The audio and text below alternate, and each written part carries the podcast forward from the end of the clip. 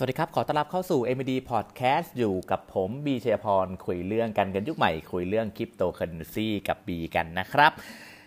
ก็หลังจากที่ผ่านปีใหม่มานะครับ ก็คงต้องหยิบยกประเด็นต่างๆ ที่เกี่ยวข้องกับโลกของคริปโต เป็นการอัปเดตข่าวสารตั้งแต่ช่วง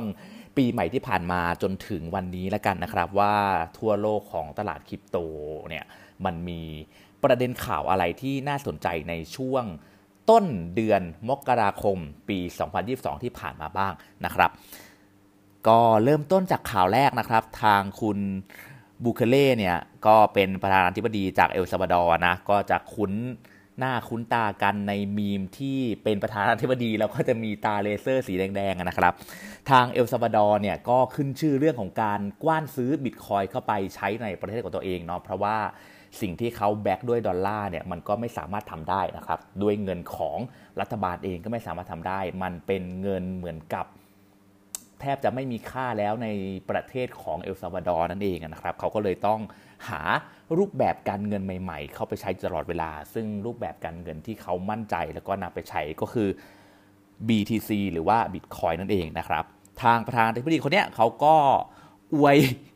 บิตคอยน์ค่อนข้างพอสมควรเลยทีเดียว เพราะว่าเขาบอกว่าในปี 2022 เนี้ยบิตคอยน์จะพุ่งไปถึง 1 0 0 0 0แสนดอลลาร์ คุณพระ ถ้าเป็นแบบนี้จริงนี่ผมจะขอขายบ้านขายรถแล้วก็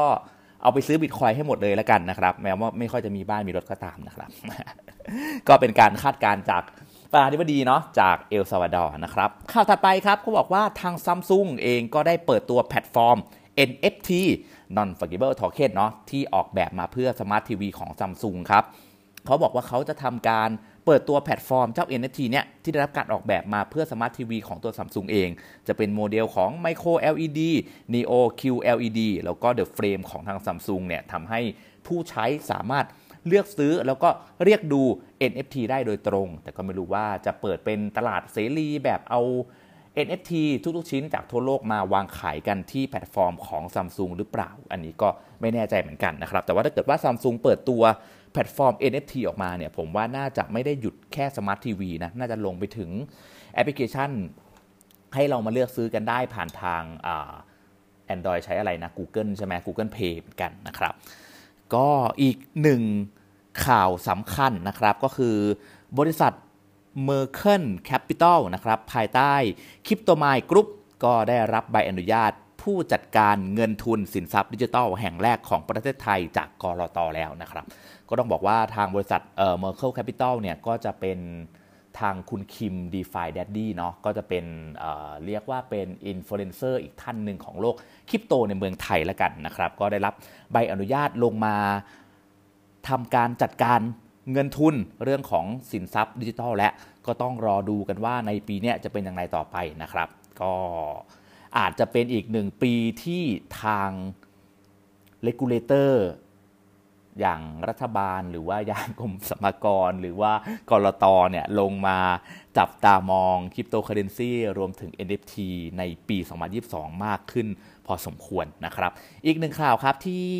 น่าสนใจไม่แพ้กันนะครับ ก็ข้ามไปทางซีกโลกของทางจีนบ้าง เพราะว่าทางจีนเนี่ยเขาก็เปิดตัวแอปพลิเคชันนะครับหยวนดิจิตอลแล้วทั้งบน iOS แล้วก็ทาง Android ด้วยนะครับ ก็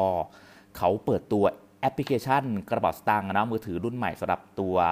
หยวนดิจิตอลนะครับหรือว่าเรียกสั้นๆว่า e-CNY นะครับซึ่งมาเปิดให้ใช้งานได้ทั้งใน iOS แล้วก็ตัว Android ด้วยนะครับ ซึ่งทางจีนเขาก็ทำตัว CBDC หรือว่าตัวตัวเงินหยวนดิจิตอลเนี่ยมานานแล้วเนาะเขาก็น่าจะเริ่มปล่อยใช้กันในปีนี้แหละนะครับ ก็อันนี้ก็อาจจะเป็นเหตุผลที่เขา แบนตัวบิตคอยมาเมื่อปีปลายปลายปีที่แล้ว แล้วก็ตลอดระยะเวลาที่ผ่านมานะเขาก็น่าจะหันอยากจะให้ประชาชนภายในประเทศเขาเนี่ยหันไปใช้ตัวหยวนดิจิตอลกันนะครับโอเค อีกหนึ่งข่าวนะครับ ซึ่งก็สำคัญเช่นเดียวกันนะครับ เพราะว่าทางบิตคอยเองเนี่ยก็ประสบปัญหากระดานแดงจนแบบ โอ้โห คนที่ติดดอยกันนี่คือน้ำตาไหลโฮกันเลยนะ จนถึงวันเนี้ยตอนที่ผมอัดอยู่เนี่ยผมก็ยังน้ำตาไหลอยู่นะครับ ก็ยังเอานิ้วชี้ปาดน้ำตาอยู่นะครับ ก็เป็นกำลังใจให้สำหรับคนหลาย ๆ คนที่ถือบิตคอยรวมถึงเอาคอยอื่นด้วยนะครับ ก็กระดานในช่วงนี้ของเราเนี่ยอาจจะไม่ได้สบายใจในการเปิดเข้าไปดูสักเท่าไหร่นะครับ วิธีการแก้ของผมนะตอนนี้ก็คือเราจะดูแอปพลิเคชัน Exchange ต่าง ๆ เนี่ยให้มันน้อยลงเนาะเราจะได้รู้สึกว่า ไม่ต้องเอาใจไปโฟกัสกับเงินที่มันหายไป เงินทิปที่มันหายไปมากนักนะครับ ถัดไปนะครับอีกหนึ่งข่าวที่สำคัญไม่แพ้กันนะครับ ก็คือกรตนะครับเผยแนวทางการกำกับดูแล non fungible token หรือว่า NFT นั่นแหละ ตามพระราชกำหนดการประกอบธุรกิจสินทรัพย์ดิจิทัลในปี 2561 นะครับ ก็ไม่ได้หมายความถึง NFT โดยเฉพาะนะครับ แต่ว่ามันกำหนดไปถึงขอบเขตของสินทรัพย์ดิจิทัลภายใน รูปแบบการดูแลของกรตด้วยนะครับ ก็เขาเผยการดูแลแบบนี้มาคือจริงๆอะกฎมันออกมาตั้งแต่ปี 61 แล้วล่ะ แต่ว่าก็เหมือนกับด้วยความที่คริปโตเคอเรนซีในปีที่ผ่านมาเนี่ยในประเทศไทยค่อนข้างร้อนแรง แล้วก็มีหลากหลายคนหลากหลายอาชีพ หลากหลายอายุเข้าไปเลือกซื้อเลือกใช้เลือกเก็บเลือกลงทุนในคริปโตเคอเรนซีมากมายเหลือเกินนะครับ ก็เลย กลตก็เลยลงมาดูแลในเรื่องนี้ด้วยเรื่องของ NFT นะครับแล้วก็สุดท้ายเลยก็คงจะพูดถึงเรื่องนี้ไม่ได้นะครับ ก็คือเรื่องของภาษีที่ทางกรตเขาออกมาบอกกันนะครับ ก็เป็นประเด็นร้อนน่าจะเรียกว่าร้อนแรงที่สุดในปี 2022 นี้รับปีใหม่เลยทีเดียวนะครับ เพราะว่าทาง ทางทางกรมสรรพากรเนี่ยก็ออกมาบอกถึงการจัดเก็บภาษีนะครับ จริง ๆ แล้วเนี่ยอย่างที่ผมบอกไปว่าเรื่องของการจัดการเรื่องสินทรัพย์ดิจิทัลเนี่ยมันมีกฎมาตั้งแต่ 2561 แล้วเนาะแต่ว่าโลกของ d e f าโลกของคริปโตเคอเรนซีเนี่ยคือมันหมุนเร็วมากภายในระยะเวลา 3 วันเนี่ยเราอาจจะ กลายเป็นเศรษฐีได้เลยก็ได้ หรือว่าภายในระยะเวลา 3 วันเงินที่เรามีมันอาจจะหายไปหมดเลยก็ได้ ไหนจะเรื่องของการเติบโตของเทคโนโลยีบล็อกเชนต่างๆ เรื่องของคริปโตต่างๆ เรื่องของโปรเจกต์ DeFi ต่างๆ ที่มันเกิดขึ้นมาเนี่ย การที่มันออกกฎมาตั้งแต่ปี 2561 เนี่ย ถามว่ามันอาจจะ ครอบคลุมกับโลกยุคใหม่หรือเปล่า ก็ต้องบอกตามตรงว่าคำคิดเห็นส่วนตัวก็อาจจะมองว่าไม่นะครับ แล้วก็ในคนในวงการของคริปโตเคอเรนซีเองเนี่ยก็อาจจะคิดว่าไม่เหมือนกัน เพราะว่าสิ่งที่เขาออกมาประกาศเมื่อที่ผ่านมาก็คือเราจะทำการเก็บภาษีทุกๆ transaction คือหมายถึงว่าถ้าเกิดว่าผมไปซื้อเหรียญบิตคอยน์กับใครสัก 1 อันเนี่ย สมมุติว่าผมซื้อมา 1บิตคอยน์ในราคา1ล้าน5แสนบาท แล้วบังเอิญวันพรุ่งนี้เนี่ยผมขายที่ราคา 2 ล้านบาท เราก็จะเสียภาษีไปเลย 15%กำไรก็คือ 5 0 0แสนบาทถูกไหมครับ ก็เป็น1 transaction เนาะเราก็จะเสียภาษีไป 15%โอเค วันถัดไปครับ เราไปซื้อบิตคอยมาใหม่ เราซื้อบิตคอยมาที่ 1ล้าน5แสนบาท เช่นเดียวกัน ซื้อกลับมาหวังว่าจะทำกำไร เอ๊แต่ว่าอีก 3 วันถัดไป เหรียญมันกลายเป็นว่ามันตกลงไปเหลือที่ 1 ล้านบาทครับทำให้ผมขาดทุนไปถึงแบบโอ้ซื้อมาตั้งล้านห้าขาดทุนไป 1 ล้านนะครับ พอเราขายไปแบบนี้นะครับ สิ่งที่มันได้กลับมาก็โอเค ไม่ได้เก็บภาษีนะ เพราะว่าเราระบบ transaction ในการซื้อขายนั้นไม่ได้กำไรเนาะแต่ว่าเมื่อเรานำไปถั่วเฉลี่ยกับ transaction ที่แล้วที่ผมว่าไปเนี่ยในได้มากำไรมา 5 0 0แสนใช่ไหมขาดทุนไป 1 ล้าน มันจะไม่ได้เอามาถั่วเฉลี่ยกันนะ ด้วยเหตุนี้เนี่ยมันก็เลยกลายเป็นว่า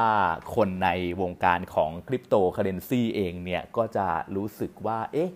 มันเหมือนกับการโดนเอารัดเอาเปรียบหรือเปล่า เพราะว่าในกฎหมายที่บอกมาในปี 61เนี่ยในการตีความเนี่ยเขาก็จะบอกกันว่า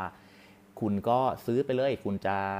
ซื้อกี่ transaction ใน 1 ปี 1,000 ครั้ง 3,000 ครั้ง คุณก็แค่คำนวณเอาไว้ สมมุติว่าคุณได้กำไรสัก 1 0 0 0 0แบาท คุณก็ยื่น 1 0 0 0 0แบาทไปในตอน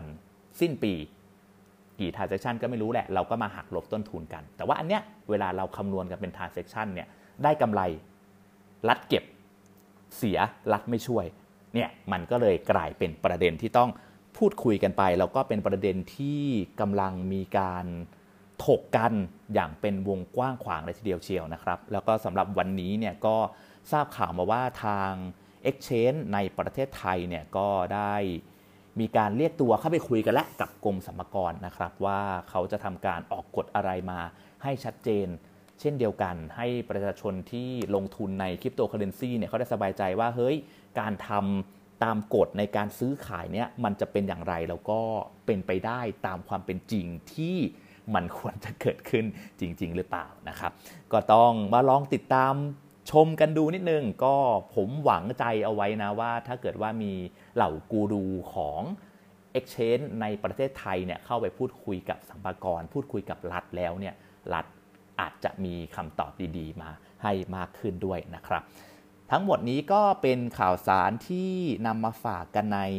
ต้นปี 2022 นี้นะครับ ก็โดยสรุปก็คงจะไม่มีข่าวไหนที่มันจะร้อนแรงเท่ากับการเก็บภาษี 15%ทุก transaction นั่นแหละเนาะ ก็หวังว่า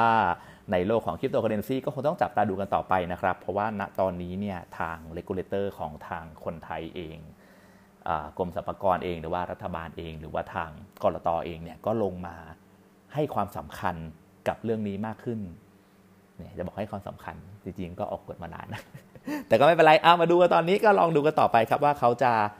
มีกฎอะไรออกมาให้เราได้เห็นแล้วก็ติดตามกันต่อไปนะครับ ถ้าเกิดว่ามีอะไรมารายงานเพิ่มเติมก็เดี๋ยวผมจะนำข่าวสารเรื่องของคริปโตเคอเรนซีทั้งทั่วโลกแล้วก็บ้านเรานี่แหละมารายงานกันต่อไปนะครับ แล้วก็พบกันใหม่ใน